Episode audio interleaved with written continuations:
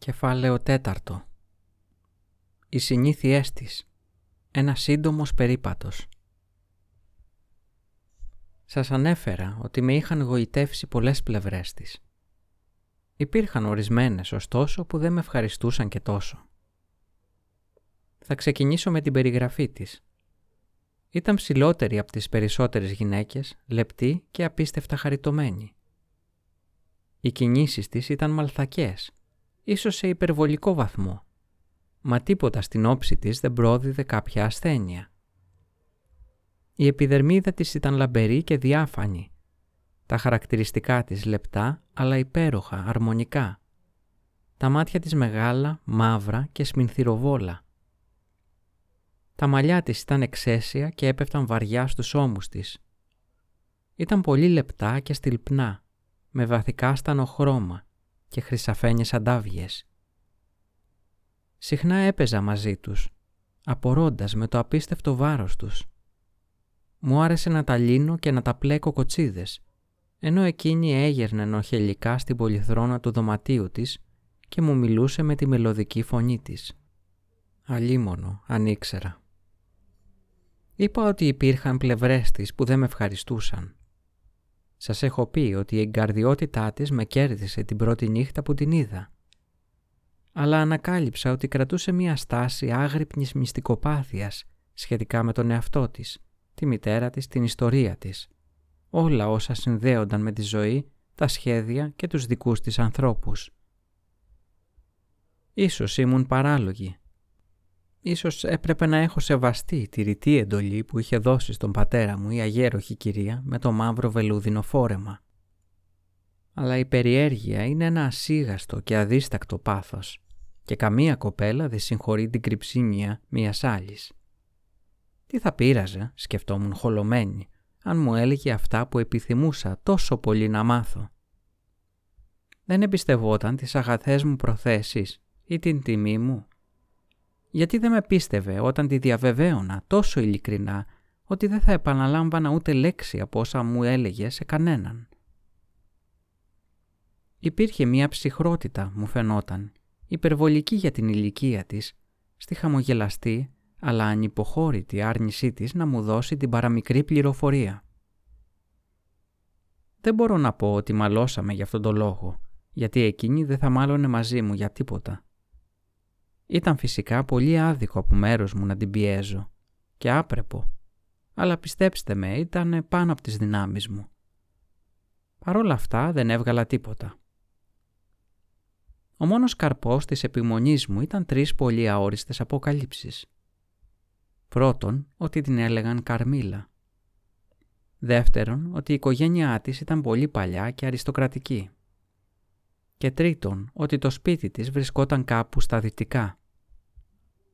Δεν εννοούσε να μου πει το οικογενειακό της όνομα, ούτε τον τίτλο ή το οικόσιμό της, ούτε το όνομα του κτήματός τους, ούτε καν τη χώρα από την οποία καταγόταν.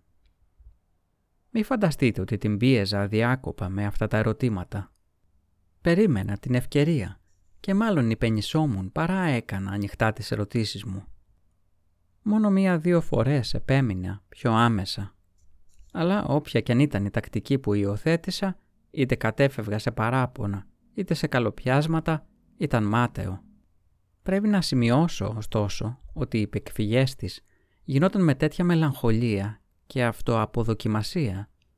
Συνοδεύονταν από τόσες δηλώσεις συμπάθειας που έτρεφε για μένα και της πίστης της στην τιμή μου και με τόσες υποσχέσεις ότι αργά ή γρήγορα θα μάθαινα τα πάντα, ώστε δεν μπορούσα να τις κακιώσω για πολύ συνήθιζε να με αγκαλιάζει με τα λεπτά της μπράτσα και ακουμπώντας το μάγουλό της στο δικό μου να μουρμουρίζει κοντά στο αυτί μου. «Σε πλήγωσα, αγαπημένη μου.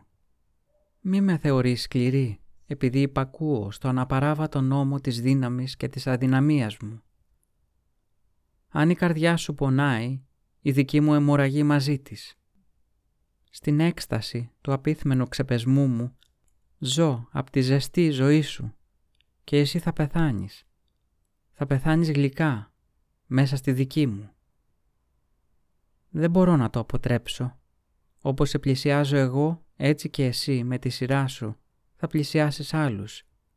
και θα γνωρίσεις την έκσταση αυτής της σκληρότητας, που ωστόσο είναι αγάπη.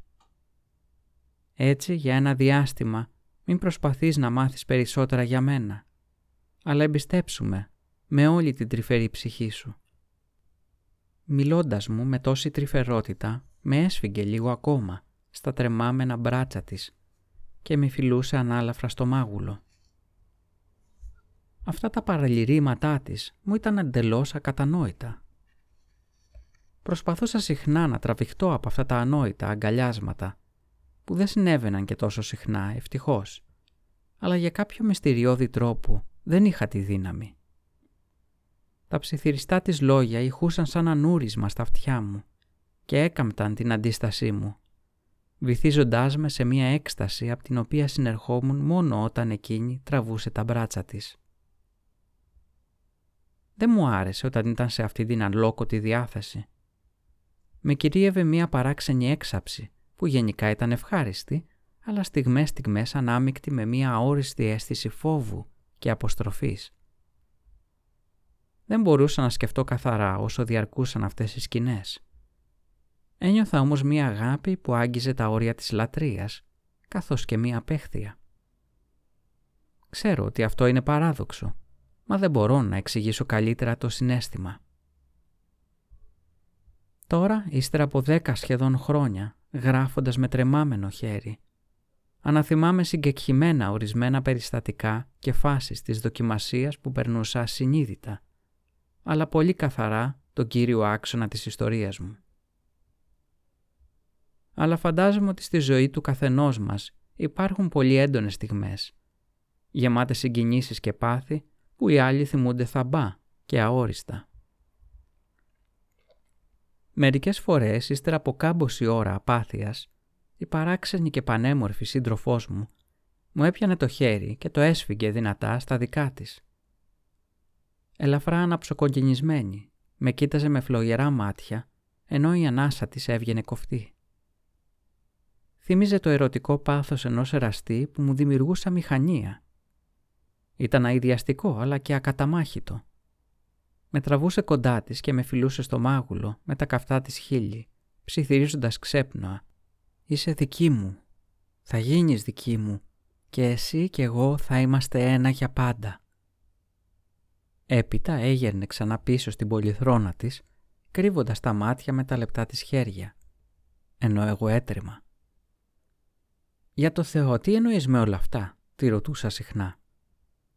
«Σου θυμίζω ίσως κάποιον που αγαπάς, αλλά δεν είναι σωστό, το συχαίνομαι. Δεν σε αναγνωρίζω δεν αναγνωρίζω ούτε τον εαυτό μου όταν φέρεσαι και μιλάς έτσι.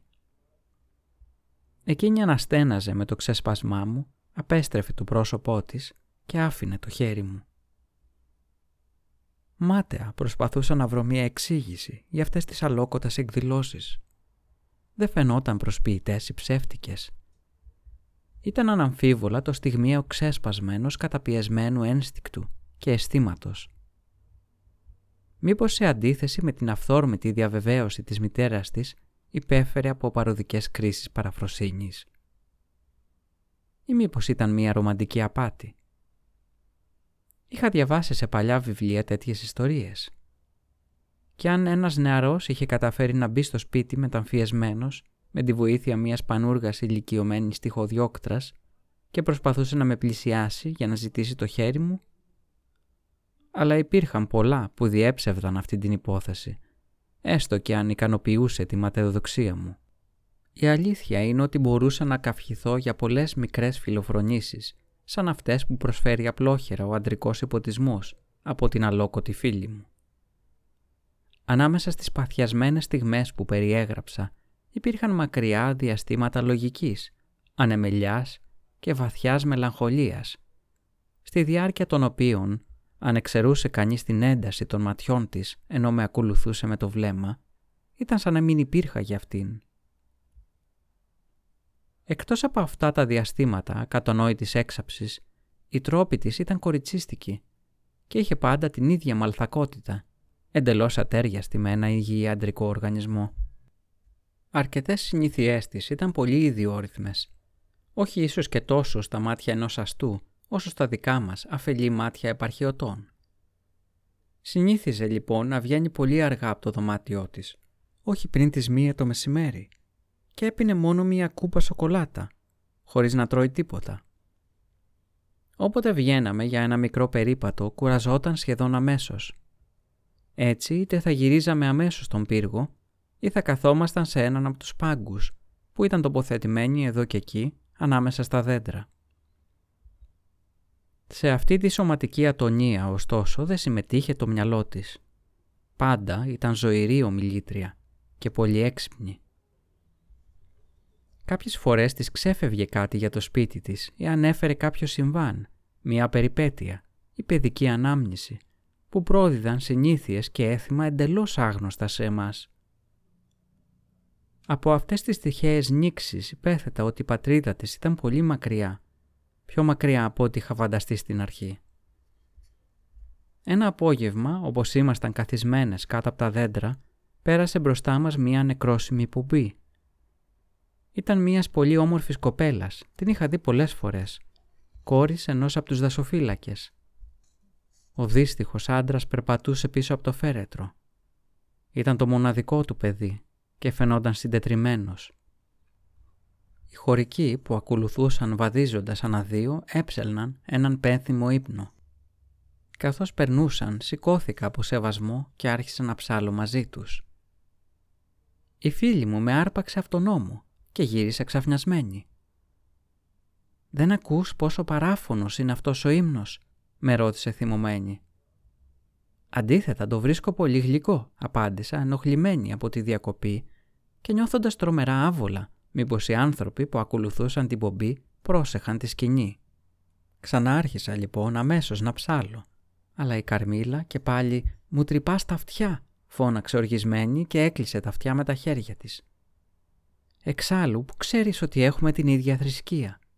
Οι τύποι σας με αρρωσταίνουν και απεχθάνουμε τις κηδείες. Τι άσκοπη φασαρία. Εσύ θα πεθάνεις, οι πάντες θα πεθάνουν. Και είναι όλοι πιο ευτυχισμένοι έτσι. Πάμε σπίτι. Ο πατέρας μου πήγε από νωρίς στο νεκροταφείο. Νόμιζε ότι ήξερες πως θα γινόταν σήμερα η κηδεία της. Δεν ασχολούμαι με τις ανοησίες των χωρικών. Εξάλλου ούτε καν γνωρίζω την νεκρή, απάντησε η Καρμίλα. Τα μάτια της πετούσαν σπίθες. Είναι η κακόμοιρη κοπέλα που φαντάστηκε πως είδε ένα φάντασμα πριν ένα δεκαπενθήμερο και πέθαινε μέρα με τη μέρα. Χθες ξεψύχησε τελικά. Μη μου μιλάς για φαντάσματα. Αν συνεχίσεις δεν θα κλείσω μάτι το βράδυ. Ελπίζω να μην έρχεται κάποιος λοιμός ή επιδημία. Όλα αυτό δείχνουν, συνέχισα. Η νεαρή γυναίκα του χειροβοσκού πέθανε μόλις πριν μια εβδομάδα. Έλεγε ότι κάτι την είχε πιάσει από το λαιμό καθώς ήταν ξαπλωμένη και παραλίγο να τη στραγγαλίσει. Ο πατέρας λέει ότι τέτοιες τρομερές παρακρούσεις συνοδεύουν κάποιο είδος πυρετού. Την προηγούμενη μέρα η κακόμοιρη γυναίκα ήταν μια χαρά και τότε η κατάστασή της επιδεινώνονταν και πέθανε την περασμένη εβδομάδα. Τέλος πάντων, η δική της κηδεία τελείωσε ελπίζω και οι ύμνοι τραγουδήθηκαν για αυτήν. Έτσι τα αυτιά μας δεν θα βασανιστούν από αυτή την παραφωνία σε κορακίστικα. Μου τσάκισε τα νεύρα. Κάθισε εδώ κοντά μου. Κράτα μου το χέρι σφιχτά. Πιο σφιχτά. Προχωρώντας πιο μέσα στο δάσος και πιο μακριά από το δρόμο, πλησιάσαμε σε έναν άλλο πάγκο. Εκείνη κάθισε. Το πρόσωπό της άλλαξε απότομα, με έναν τρόπο που με καταθορύβησε. Σκοτίνιασε. Πήρε ένα οχροκίτρινο χρώμα. Τα δόντια και τα χέρια της σφίχτηκαν νευρικά κάρφωσε το βλέμμα στα πόδια της και άρχισε να τρέμει σύγκουρμη με σπασμούς, πιο ασυγκράτητους και από αυτούς της ελονοσίας. Όλη της η ενεργητικότητα φαινόταν να απορροφάται από την προσπάθεια να κατανικήσει μία κρίση. Μετά της ξέφυγε μία πνιχτή κραυγή και σταδιακά η ιστερία υποχώρησε. «Ορίστε, αυτό συμβαίνει όταν πνίγεται κανείς με ύμνους», είπε τελικά. «Κράτα με. Κράτα με σφιχτά. Μου περνάει τώρα. Πράγματι, πολύ γρήγορα είχε ερεμήσει τελείως. Και ίσως για να διαλύσει την τρομερή εντύπωση που μου είχε κάνει η προηγούμενη σκηνή, ήταν ασυνήθιστα κεφάτη και ομιλητική. Έτσι γυρίσαμε σπίτι. Ήταν η πρώτη φορά που είχα γίνει μάρτυρα σαφών συμπτωμάτων της ασταθούς υγείας για την οποία είχε μιλήσει η μητέρα της. Ήταν επίσης η πρώτη φορά που την είδα οργισμένη. Και τα δύο πέρασαν σαν ένα καλοκαιρινό σύννεφο. Και μόνο μία φορά ξανά γίνα μάρτυρα της οργής της. Να πως συνέβη. Χαζεύαμε από ένα από τα μεγάλα παράθυρα του σαλονιού όταν μπήκε στον κήπο μας ένας γυρολόγος, τον οποίο αναγνώρισα αμέσως. Επισκέπτονταν τον πύργο περίπου δύο φορές το χρόνο. Ήταν ένας καμπούρης με τα αλόκοτα έντονα χαρακτηριστικά που συνοδεύουν συνήθως την παραμόρφωση. Είχε ένα μητερό μαύρο γενάκι και χαμογελούσε πλατιά, αποκαλύπτοντας τους κάτασπρους κοινόδοντές του. Ήταν ντυμένος με μαύρο και πορφυρό δέρμα και ζωσμένος με περισσότερα λουριά και ζώνες από όσα μπορούσα να μετρήσω, από τα οποία κρεμόταν κάθε είδους πράγματα. Πίσω του κουβαλούσε ένα διασκόπιο και δύο κουτιά που, όπως ήξερα από προηγούμενες επισκέψεις, περιείχαν μία σαλαντμάνδρα και ένα μανδραγόρα. Αυτά τα τέρατα έκαναν συνήθως τον πατέρα μου να γελάει. Ήταν φτιαγμένα από κομμάτια μαϊμούδων, παπαγάλων, σκίουρων, ψαριών και σκατζόχυρων, τα οποία είχε στεγνώσει και σειράψει με μαεστρία, δημιουργώντας ένα εντυπωσιακό αποτέλεσμα. Από τις ζώνες του κρεμόταν ένα βιολί, ένα κουτί με σύνεργα ταχυδακτηλουργού, ένα ζευγάρι ξύφη και μάσκες ξυφασκίας και αρκετά άλλα μυστηριώδη σακούλια, ενώ στο χέρι του κρατούσε ένα μαύρο μπαστούνι με χάλκινους δακτύλιους. Πιστό σύντροφός του ήταν ένα ταλαιπωρημένο αδέσποτο σκυλί που τώρα, φτάνοντας στην κρεμαστή γέφυρα, σταμάτησε, οσμίστηκε καχύποπτα τον αέρα και άρχισε να γαυγίζει άγρια. Στο μεταξύ ο γυρολόγος στεκόταν στη μέση της αυλής, σήκωσε τον κροτέτσκο καπέλο του και μας χαιρέτησε με μια βαθιά υπόκληση, εκφράζοντας τα σέβη του σε φρικτά γαλλικά και όχι πολύ καλύτερα γερμανικά. Έπειτα άρχισε να παίζει το βιολί του μια ζωηρή παραφωνία, συνοδεύοντάς την με τόσο φάλτσα φωνή και χορεύοντας με τόσο αστεία βήματα και φιγούρες, ώστε έβαλα τα γέλια παρά τα εκοφαντικά αληχτίσματα του σκυλιού. Έπειτα πλησίασε στο παράθυρο όλο χαμόγελα και υποκλήσεις και άρχισε να διαλαλεί χωρίς να παίρνει ανάσα όλα τα κατορθώματά του, καθώς και το πλήθος των τεχνών που θα έβαζε στην υπηρεσία μας και τα παράξενα και διασκεδαστικά πράγματα που μπορούσε, αν το θέλαμε, να μας επιδείξει. Οι δεσποσίνες θα χαρούν να αγοράσουν ένα φυλακτό ενάντια στον εξαποδό, που τριγυρίζει σαν το λύκο έμαθα σε αυτά τα δάση, είπε ρίχνοντας το καπέλο του στο πλακόστρωτο. Σκοτώνει εδώ και εκεί, αλλά εγώ έχω τα ξόρκια που δεν αποτυγχάνουν ποτέ. Αρκεί να τα καρφιτσώσετε στο μαξιλάρι σας και μπορείτε να τον περιγελάτε κατά πρόσωπο.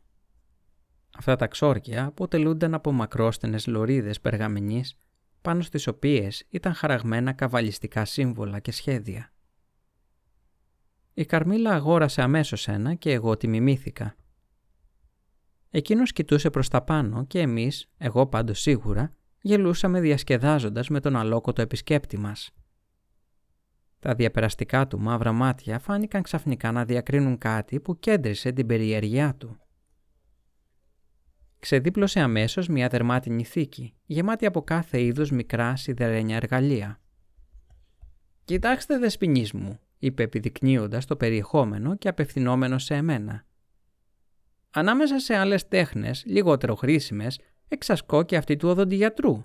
Πάψε πια καταραμένο σκυλί», ξέσπασε. «Έτσι που ουρλιάζεις δεν θα μπορούν οι δεσποσίνες να ακούσουν λέξη από ό,τι λέω. Η ευγενής φίλη σας, η νεαρή κυρία στα δεξιά σας, έχει το πιο εχμηρό δόντι που έχω δει. Μακρύ, λεπτό, μητερό σαβελώνα. Χαχά, με την οξύτατη όρασή μου, κοιτώντας προς τα πάνω, το είδα καθαρά. Τώρα, αν τύχει να ενοχλεί τη νεαρή κυρία, όπως μάλλον συμβαίνει, εγώ είμαι εδώ με τη λίμα μου, τις πένσες και όλα τα εργαλεία. Θα το λιάνω και θα το φράξω, αν το θέλει η δεσποινής. Δεν θα έχει πια το δόντι ψαριού, αλλά αυτό μιας πανέμορφης δεσποσύνης, όπως είναι. Ω, δυσαρεστήθηκε η νεαρή κυρία. Υπήρξα πολύ τολμηρός. Την προσέβαλα. Η νεαρή κυρία φαινόταν πράγματι πολύ οργισμένη, καθώς τραβιόταν μακριά από το παράθυρο. Πώς τολμάει αυτός ο αγύρτης να μας προσβάλλει έτσι; Πού είναι ο πατέρας σου; Θα απαιτήσω ικανοποίηση από εκείνον. Ο πατέρας μου θα είχε δέσει αυτόν τον αχρίο σε ένα πάσαλο και αφού το μαστίγωνε θα τον έκανε στάχτη με όλους τους δαυλούς του κάστρου. Οπισθοχώρησε μερικά βήματα ακόμα από το παράθυρο και κάθισε. Μόλις χάθηκε από το οπτικό της πεδίο ο γυρολόγος, η οργή της καταλάγιασε, το ίδιο ξαφνικά όσο είχε φουντώσει. Και εκείνη ξαναβρήκε το συνηθισμένο της τόνο, ξεχνώντας φαινομενικά το μικροφιαγμένο καμπούρι και τις ανοησίες του. Ο πατέρας μου ήταν πολύ άκεφος εκείνο το βράδυ. Γυρνώντας σπίτι μας είπε ότι σημειώθηκε άλλο ένα συμβάν παρόμοιο με τα δύο προηγούμενα. Η αδελφή μιας νεαρής χωρικής που έμενε στη γη του, σε απόσταση μόλις ένα μίλι, ήταν πολύ άρρωστη. Έλεγε ότι είχε δεχτεί επίθεση, όπως τα δύο προηγούμενα θύματα, και η ζωή έσβηνε σιγά σιγά από μέσα της. Όλα αυτά, είπε ο πατέρας μου, προκαλούνται αναμφίβολα από φυσικά αίτια. Αυτοί οι δύστιχοι άνθρωποι μόλυναν ο ένας τον άλλον με τις δυσιδαιμονίες τους και έτσι επαναλαμβάνονται στη φαντασία τους οι εικόνες του τρόμου που πρόσβαλαν τους γείτονές τους. «Μα αυτή η κατάσταση είναι πολύ τρομακτική», παρατήρησε η Καρμίλα. «Τι εννοείς», ρώτησε ο πατέρας μου. «Φοβάμαι τόσο μήπως φανταστώ ότι βλέπω τέτοια πράγματα. Πρέπει να είναι εξίσου απέσια όσο κι αν ήταν πραγματικά».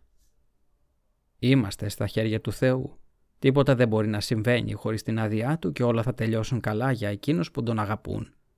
Είναι ο δημιουργός μας. Μας έφτιαξε όλους και εκείνος θα μας φροντίσει. «Δημιουργός; Δεν είναι άλλος από τη φύση», απάντησε η νεαρή κυρία στον πατέρα μου.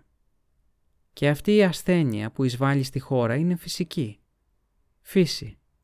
Τα πάντα προέρχονται από αυτήν, έτσι δεν είναι; Όλα τα πράγματα στον ουρανό και στη γη και κάτω από τη γη δεν ζουν και ενεργούν σύμφωνα με τις επιταγές της. Εγώ έτσι πιστεύω. Ο γιατρός είπε ότι θα ερχόταν εδώ σήμερα, είπε ο πατέρας μου ύστερα από μικρή σιωπή. Θέλω να μάθω τι γνώμη έχει για όλα αυτά και τι πιστεύει ότι πρέπει να κάνουμε. Οι γιατροί δεν μου έκαναν ποτέ ιδιαίτερα καλό, είπε η Καρμίλα. «Ώστε ήσουν άρρωστη» ρώτησα. «Πολύ περισσότερο από όσο αρρώστησες εσύ ποτέ», αποκρίθηκε. «Πάει πολύς καιρός. «Ναι, αλλά έχω ξεχάσει τον πόνο και την αδυναμία μου. Εξάλλου δεν ήταν τόσο φοβερά όσο σε άλλες αρρώστιες». «Ήσουν πολύ μικρή τότε». «Ναι, όμως ας μην το συζητάμε άλλο. Δεν θα ήθελες να πληγώσεις μία φίλη, ε;» Με κοίταξε μελαγχολικά στα μάτια και με έπιασε τρυφερά από τη μέση, οδηγώντας με έξω από το δωμάτιο. Ο πατέρας μου ήταν απασχολημένος με τα χαρτιά του. «Γιατί θέλει να μας τρομάζει ο πατέρας σου» με ρώτησε αναρριγώντας η Καρμίλα. «Ποτέ δεν θέλησε κάτι τέτοιο, Καρμίλα, ούτε καν του περνάει από το νου». «Εσύ φοβάσαι, αγαπητή μου». «Θα φοβόμουν πολύ αν πίστευα ότι υπάρχει πραγματικός κίνδυνος να προσβληθώ, όπως αυτές οι καημένες». «Φοβάσαι να πεθάνεις». «Ναι, όλοι φοβούνται», Μα το να πεθάνει κανείς, όπως μπορούν να πεθάνουν οι εραστές, μαζί, έτσι ώστε να ζήσουν μαζί. Τα κορίτσια είναι νύμφες όσο ζουν σε αυτόν τον κόσμο και τελικά μεταμορφώνονται σε πεταλούδες όταν έρθει το καλοκαίρι. Αλλά στο ενδιάμεσο υπάρχουν κάμπιες και σκουλίκια, δεν το βλέπεις. Έτσι λέει ο κύριος Μπιφών στο μεγάλο βιβλίο του που βρίσκεται στο διπλανό δωμάτιο.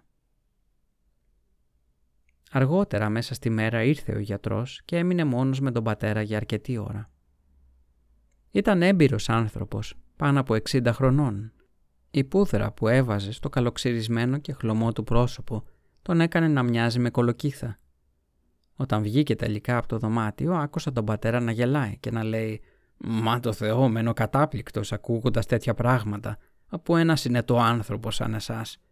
Τι λέτε για τους γρήπες και τους δράκους» Ο γιατρός κούνησε χαμογελώντας το κεφάλι. «Παρόλα αυτά», είπε, «η ζωή και ο θάνατος είναι μυστηριώδεις καταστάσεις και δεν ξέρουμε παρά λιγοστά πράγματα για τα μυστικά και των δύο».